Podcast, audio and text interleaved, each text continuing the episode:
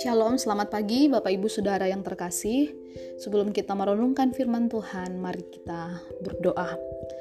Bapa kami di surga, terima kasih buat penyertaan-Mu sepanjang malam boleh kami lalui dan pagi hari ini kami boleh bangun dengan tubuh yang diberkati oleh Tuhan semua karena kasih dan kemurahan Tuhan. Dan pagi ini Tuhan, kami akan kembali merenungkan firman Tuhan. Berbicaralah bagi kami dan kiranya kami bukan hanya menjadi pendengar saja, tetapi menjadi pelaku firman. Demi nama Tuhan Yesus Kristus, kami berdoa dan siap merenungkan firman Tuhan. Haleluya. Amin.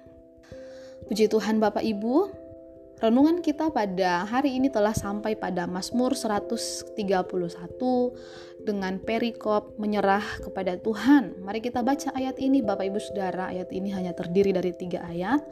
Firman Tuhan berkata demikian. Nyanyian siarah Daud. Tuhan, Aku tidak tinggi hati dan tidak memandang dengan sombong. Aku tidak mengejar hal-hal yang terlalu besar atau hal-hal yang terlalu ajaib bagiku.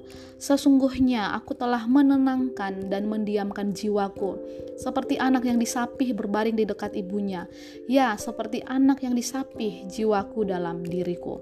Berharaplah kepada Tuhan, hai Israel, dari sekarang sampai selama-lamanya. Amin. Nah, puji Tuhan, Bapak Ibu Saudara, ada sebuah ungkapan terkenal yang mengatakan pengalaman adalah guru terbaik.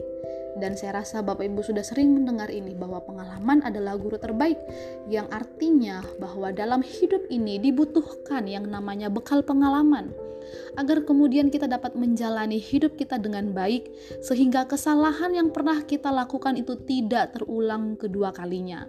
Dan dari pengalaman saudara-saudara, kita bisa belajar banyak hal, dan kemudian kita bisa memperbaiki setiap kesalahan yang pada akhirnya membawa kita di dalam kegagalan.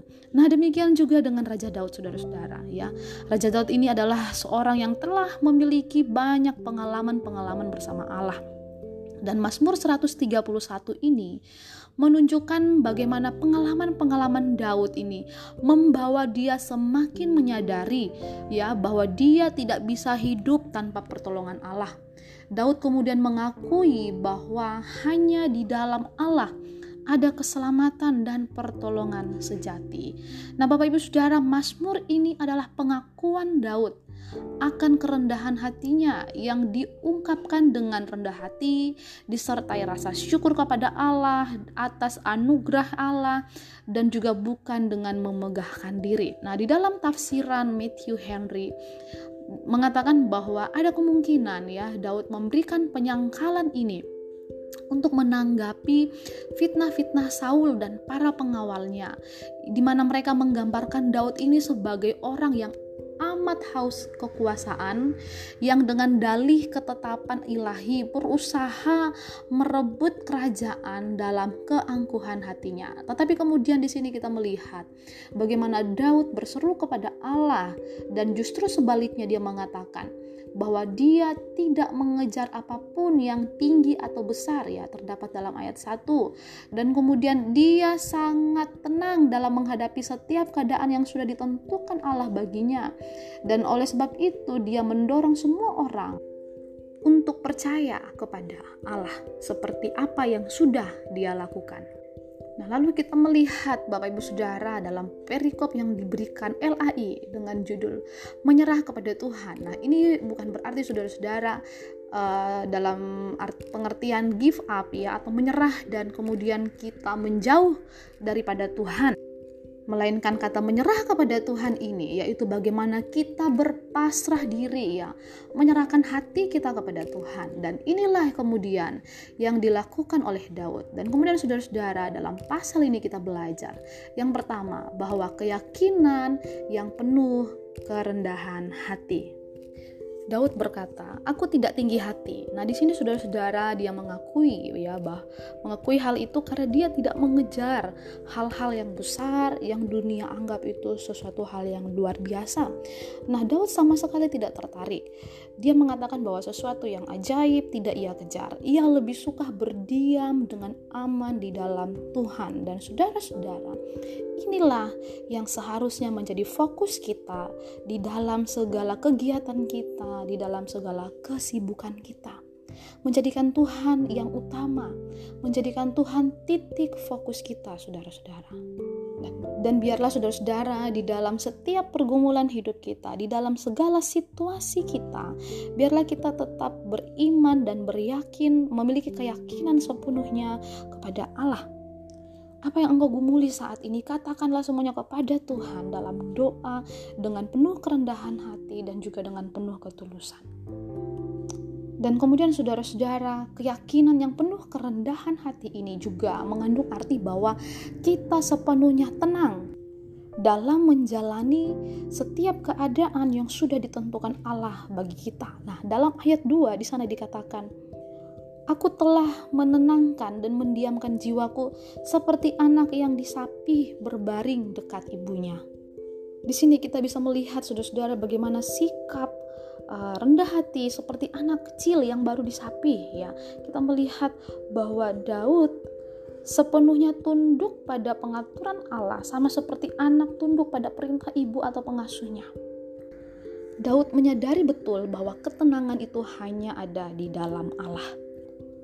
Kemudian saudara-saudara, bagian kedua yang bisa kita pelajari selain keyakinan yang penuh dengan kerendahan hati. Yang kedua adalah keyakinan kepada Allah. Dan inilah yang diperintahkan oleh Daud kepada semua orang Israel milik Allah yang tidak lagi yang tidak diragukan lagi berdasarkan pengalamannya sendiri bersama dengan Allah. Dia mengatakan berharaplah kepada Tuhan, hai Israel, dan dia ber, dan biarlah mereka terus berharap dari sekarang sampai selama-lamanya.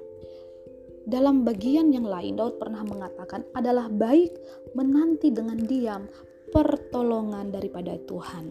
Jadi saudara-saudara kita melihat bahwa Daud sepenuhnya adalah pribadi yang mengandalkan Tuhan di dalam kehidupannya. Itulah sebabnya dia menyerahkan seluruh kehidupannya di dalam tangan Tuhan.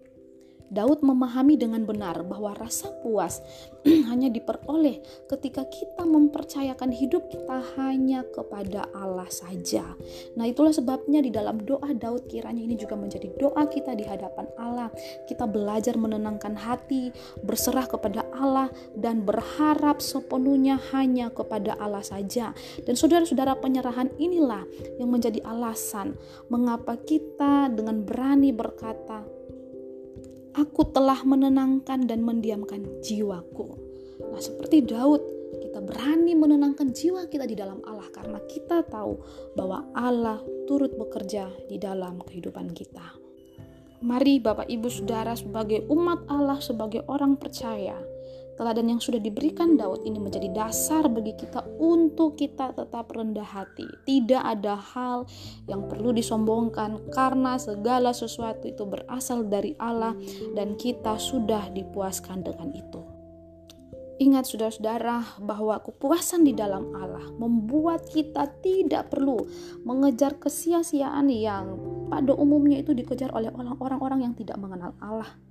Nah, ketika kita hidup di dalam kerendahan hati dan penyerahan diri, maka kita dapat mengajak orang-orang yang ada di sekitar kita untuk turut berharap kepada Allah. Mari Bapak Ibu Saudara, kita belajar untuk datang kepada Allah dan mau dipuaskan hanya di dalam Allah saja. Demikianlah firman Tuhan pada pagi hari ini. Tuhan Yesus memberkati. Shalom.